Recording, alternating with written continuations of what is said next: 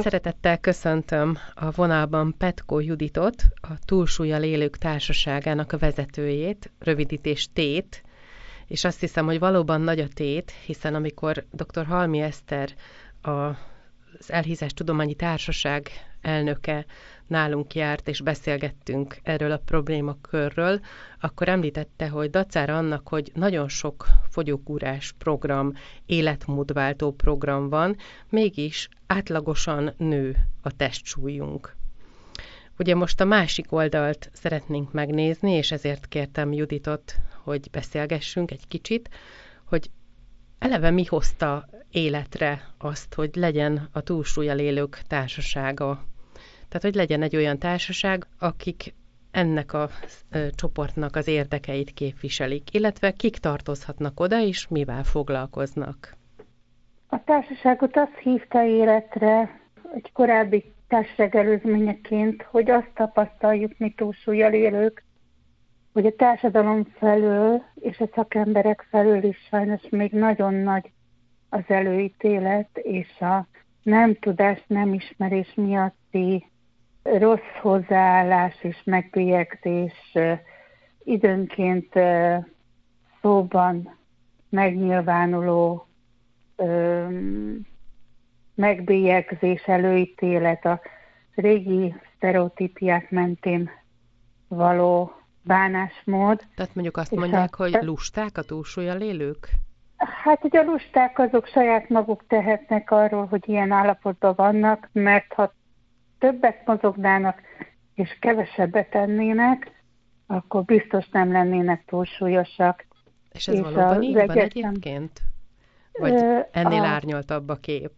Ennél sokkal árnyaltabb a kép. A helyes táplálkozás és a megfelelő mozgás az természetesen fontos szerepet játszik a túlsúly és az elhízás kezelésében, de ez minden emberre igaz, akár mekkora a testsúlya, mérete, bőrszíne, életkora, hogy megfelelően kell táplálkozni, és lehető legtöbbet az egészségi állapotnak megfelelően mozogni.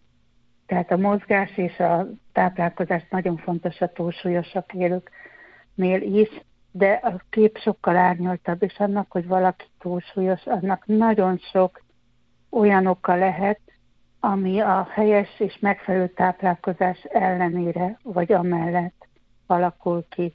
Genetikai okok közbejátszhatnak, nagyon sok embernél közbejátszik bizonyos gyógyszerek mellékhatása, a társadalmi környezet, a családi háttér egy-egy nehezebb életkorban, életszakaszban a külső környezetünkre adott válasz, stresszelés.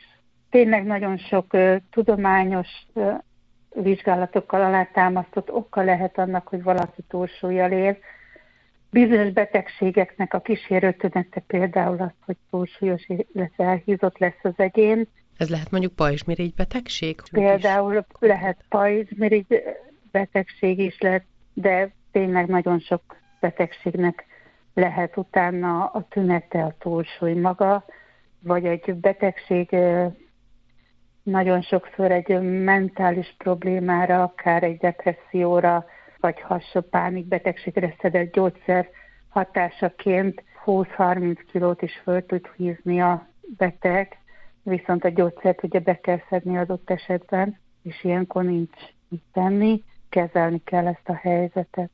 Gyermekkorra is visszavezethető az elhízás, illetve a túlsúly. Akár ha arra gondolok, hogy valakinek a neveltetésében van az, hogy mondjuk mindent megegyen a tányérról, vagy, vagy egy korábbi generáció szegénységét azzal kompenzálják, hogy most már annyi minden kapható, és bármikor elérhető, és valóban több a, a fogyasztás, illetve Meglepődve olvastam, hogy gyermekkori molesztálás is okozhat később, aztán felnőtt korban mondjuk túlsúlyt. Hogyan függ össze? Elmesélnék egy képviselőnk, nem Magyarországon élő embernek a történetét ehhez kapcsolódóan. Őt kamaszkorában családon belüli erőszak érte hosszú távon sokáig, és senki nem nyújtott neki segítőkezet. Éveken keresztül értem itt a hosszú távot. És számára az egyetlen menekülés az volt, hogy minden nap megevett egy tábla csokoládét, ami nem megoldás volt, de egy kisgyerek nem tudja, hogy ilyen esetben mit tud tenni, és a családon belül történik az erőszak, és nem kap onnan segítőkezet, akkor ez, ez történhet, és ennek az eredménye az lett, hogy mire felnőtt korban élt, nagyon súlyosan elhízott ember lett belőle. Tehát a családon belüli abúzus, illetve negatív élmények is kiválthatnak olyan reakciót a, az áldozatok részéről, és ilyen esetekben áldozatoknak lehet tekinteni a gyerekeket, hogy ennek elhízás lesz az eredménye. Ilyen esetben egyébként ez visszafordítható lehet? Tehát van olyan eset, amikor más mondjuk a megküzdése felnőtt korban ennek az esetnek, és akkor visszafordítható ez a súlygyarapodás? Súlygyarapodás minél hamarabb megfogunk, és minél hamarabb megpróbáljuk megtenni a lépéseket ennek a leküzdésére gyerekkorban, vagy ha gyerekkorban nem sikerül felnőtt korban, de minél korábban, annál hamarabb élhetünk el eredményt, de azt tudnunk kell, hogy ha valaki egyszer túlsúlyos, illetve elhízott ember lesz, az, az egy egész életére ki fog hatni. Még ha sikerül is lefogynia és visszakerülni a normál testsúly kategóriába, ez az egész életére ki fog hatni, és folyamatosan figyelni kell, és vigyáznia kell, hogy ne induljon meg újra a súlygyarapodása. Itt mit értünk ez alatt, hogy a testképe lesz olyan, vagy hogy aki egyszer elhízott vagy túlsúlyos volt, az már nem tudja magát a helyes mederben tartani? Ez lehet az ok? Tudja magát a helyes mederbe tartani, de ez folyamatos küzdelem. Egy kicsit ahhoz hasonlítanám, nem tudományosan, csak hogy érthetőbb legyen, mint az alkoholizmus. Ha aki egyszer leküzdötte az alkoholizmust, az tud egészséges emberként élni, de folyamatosan figyelni kell, hogy ne essen vissza a betegségbe. Aki legyőzte egyszer a túlsúlyt, az, a nagyobb méretű túlsúlyt, az elhízás betegséget, az tud figyelni, hogy megmaradjon a helyes testsúlytartományba, de ez folyamatos figyelmet és, és küzdelmet jelent a számára. Ebben segítség lehet esetleg pszichológiai alátámasztás is, a testképpel való foglalkozás is? Mindenképp, tehát a minden pozitív segítség szakemberek részéről ez segítség a pszichológia is, igen, az nagyon sok esetben segíthet egy túlsúlyos embernél, hogyha pszichológiai támogatást kap annak a egyrészt a túlsúly visszaszorítására, másrészt utána a helyes és egészséges énkép kialakítására és a megfelelő testsúly megtartására. Tudna mondani személyes példát? Mert ha jól tudom, akkor ön két alkalommal is lefogyott. Mekkora fogyásra kell itt gondolni? Hát a, az első fogyásom alkalmából kb. 30 kg-tól váltam, meg a másodiknál meg több mint 60 kg-tól. Ez jelentős. Ö, igen, a, én személyesen azt szoktam mondani, hogy nem a fogyás az igazi nehézség, az sem könnyű, az is nagyon sok munkát igényel, odafigyelést, megfelelő táplálkozást, mozgást, orvosi segítséget is, mert a nagyobb testsúly vesztésnél nagyon fontos, hogy legyen egy orvosi támogatás, aki bármilyen tünetet tud támogatni és kezelni, hogy szükséges-e közbelépés vagy nem. De én azt szoktam mondani, hogy nem is a fogyás a legnagyobb nehézség ebben, hanem a súlynak a megtartása. Tehát az a sokkal nagyobb küzdelem, annak nincs vége az egész életünkben kitart, és folyamatosan figyelnünk kell rá. Az miért nehéz, hogyha már az ember mondjuk egy ilyen hatalmas teljesítményt vitt véghez, hogy 60 kilót lefogyott, azért ez egy, ez egy teljesen más életminőség lehet. Az nem egy megtartható súlyveszteség?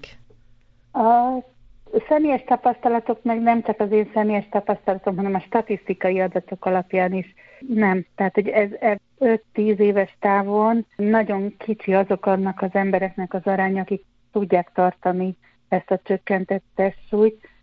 Ennek vannak pszichológiai, mentális okai, de nagyon sok biokémiai és egyéb szervezeten belüli működésbeli oka van.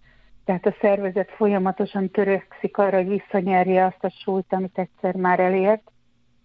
Tehát a saját szervezetünk ellen kell küzdenünk, hogy nehogy még egyszer elérjük azt a kilogramot, azt a súlyt, amit egyszer már elértünk, és a szervezet folyamatosan vissza akar térni oda. Most hol tart az ön súlya, illetve melyik fázisban van? Súly megtartás, súly vesztés, súlygyarapodás? Hát jelen pillanatban én, én sajnos a súlygyarapodásnál tartok, és most azt az utat választottam, hogy nem súlyvesztésre törekszem, hanem a megfelelő helyes táplálkozásra. A lehető legtöbb szervezete egészségi állapotának megfelelő mozgásra, és figyelem a, folyamatosan a, mind a táplálkozásomat, mind a mozgásomat, és hogyha észreveszem, hogy valami nem az én kitűzött céljaimnak megfelelő, tehát hogy valami helytelen táplálkozási szokást kezdek fölvenni, akkor azt tudatosítom magamba, és visszalépek belőle, tehát hogy a helyes úton maradjak, és akkor ezt az utat követve szépen lassan, de tényleg lassan valamennyire vesztek megint a súlyomból, tehát a helyes irányba tartok, de ez jelen pillanatban nem cél, hanem egy eredmény. Tehát a helyesnek ítélt életmód követésének az eredménye, hogy szépen lassan azok le a súlyomból. Nagyon sokszor hallják a túlsúlyosak, az elhízottak talán kevésbé, de azt a mondatot, hogy minden fejben dől el. Tehát, hogyha elhatározom, akkor meg tudom csinálni. Ez hogyan módosul ön szerint az önök esetében? Mint minden mondásnak van igazság alapja, de ennél sokkal bonyolultabb, tehát minden fejbe dől el, és a, nekünk tudatosan figyelnünk kell erre, de ezért ez ennél bonyolultabb kérdéskör, és több szempontból is meg kell figyelni, hogy egy adott súlygyarapodásnak éppen milyen oka van, és nem gondolom, hogy ez akaraterő kérdése lenne pusztán, mert nem az akaraterő hiánya miatt hízik a népesség, és leszünk összességében egyre inkább túlsúlyosak, hanem ez egy nagyon komplex kortünet, amit ennek megfelelően kell kezelni minden szereplő részéről, tehát az, az érintettek, az orvosok, a társadalom részéről is, hogy ez egy ennél sokkal komplexebb tünet, nem csak a karaterő kérdése, a hozzáállása, a betegek, a társadalom, meg mindenkinek a hozzáállása együtt hozza meg majd talán azt az eredményt, hogy megállíthatjuk ezt a sajnálatos trendet, hogy egyre növekszik az, a túlsúlyos és elhízott emberek száma a lakosságon belül.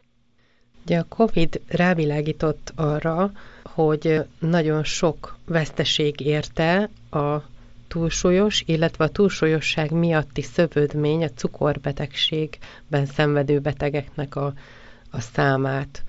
Ez mennyire lehet figyelmeztető a számunkra? Mit tudunk tenni magunkért, hogyha látjuk, hogy valóban nem egy egyszerű elhízásról van esetleg szó, amikor több kalóriát viszünk be, mint amit kellene, bár megjegyzem, ez sem biztos, hogy mindenkinek tudatos, hogy mennyit szabadna, és ehhez képest mennyit vízbe, vagy mennyit eszik, hanem hogyha esetleg valamilyen betegség áll a háttérben, hormonzavar, vagy inzulinrezisztencia, ami, vagy zsírmáj, ugye, ami egyre gyakoribb tünet, vagy mondjuk eh, PCOS, a policisztás ovárium szindróma. Hmm. Igen, tehát a, a COVID rávilágított arra, hogy a, a túlsúly jelen esetben egy extra kockázati tényező volt, és a súlyosabb esetek között nagyobb arányban fordultak elő a túlsúlyosak, illetve az elhízottak, tehát hogy kiemelt kockázatot jelentett. Mindenképpen ez egy figyelmeztető jelnek kell tekintenünk, hogy nem szabad félváról venni senkinek, vagy ez a nem szabad egy kicsit erőszó, de, de mindenkinek törekednie kéne arra, hogy, hogy minél inkább az egészséges életmódot és a megfelelő mozgást szem előtt tartva a testsúlya csökkenjen, és egy kicsit testsúly csökkenés is már nagyon nagy életmódjavulást tud okozni. Azt teszi magán, hogy bár az evési szokásai nem változtak, de hirtelen súlygyarapodásnak indult, annak érdemes először a házi orvosát fölkeresni, és a házi orvosától beutalót kérni, hogy megvizsgálják az inzulin rezisztenciáját, az esetleges cukorbetegség kialakulásának, a, vagy más betegség kialakulásának a jelenlétét, és hogy minél hamarabb kezelni tudják azt az adott betegséget, ami a testsúlygyarapodást okozza, tehát mindenképpen, ha valaki észreveszi magán, hogy bár az evési szokásai nem változtak, de súlygyarapodásnak indult, annak orvosi segítséggel járjon a végére, hogy mi az oka, hogy meg tudja tenni a szükséges lépéseket az egészsége érdekében. Ugye említettük, hogy Petko Judit a Túlsúlya Lélek Társaságának vezetője. Kik léphetnek be ebbe a társaságba, és hogy látja, hogy mi a gyakoribb az érzelmi evés mennyire fordul elő, mennyire fordul elő egy gyógyszer okozta túlsúly, vagy, vagy valamilyen szövődmény okozta túlsúly, hogyan látja az arányokat? Egyáltalán van erre valamilyen adat?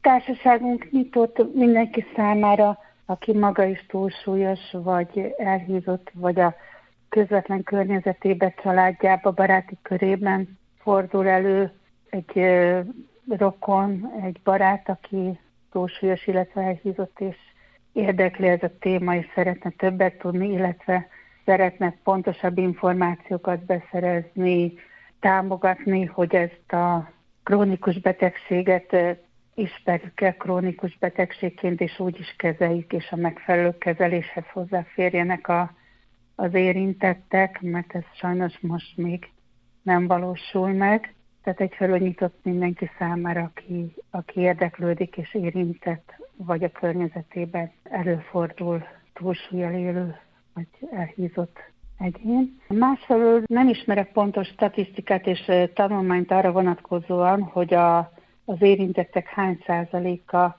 lesz túlsúlyos azért, mert érzelmi evő, vagy azért, mert valamilyen gyógyszer hatásaként, vagy más orvosi okokból hízik el. Erre sajnos nem tudok választ adni, azt azért világosan látszik a nemzetközi és hazai tapasztalatokból, hogy mindegyik eset nagy számban előfordul, nagyon sok az érzelmi evő a túlsúlyosok között, de nagyon sok azok aránya is, akik gyógyszer mellékhatásként betegségből kifolyóan híznak el. Azon túl, hogy támogató közeget ad a túlsúlyjal élők társasága milyen konkrét segítséget tud nyújtani az ide felvételt kérőknek?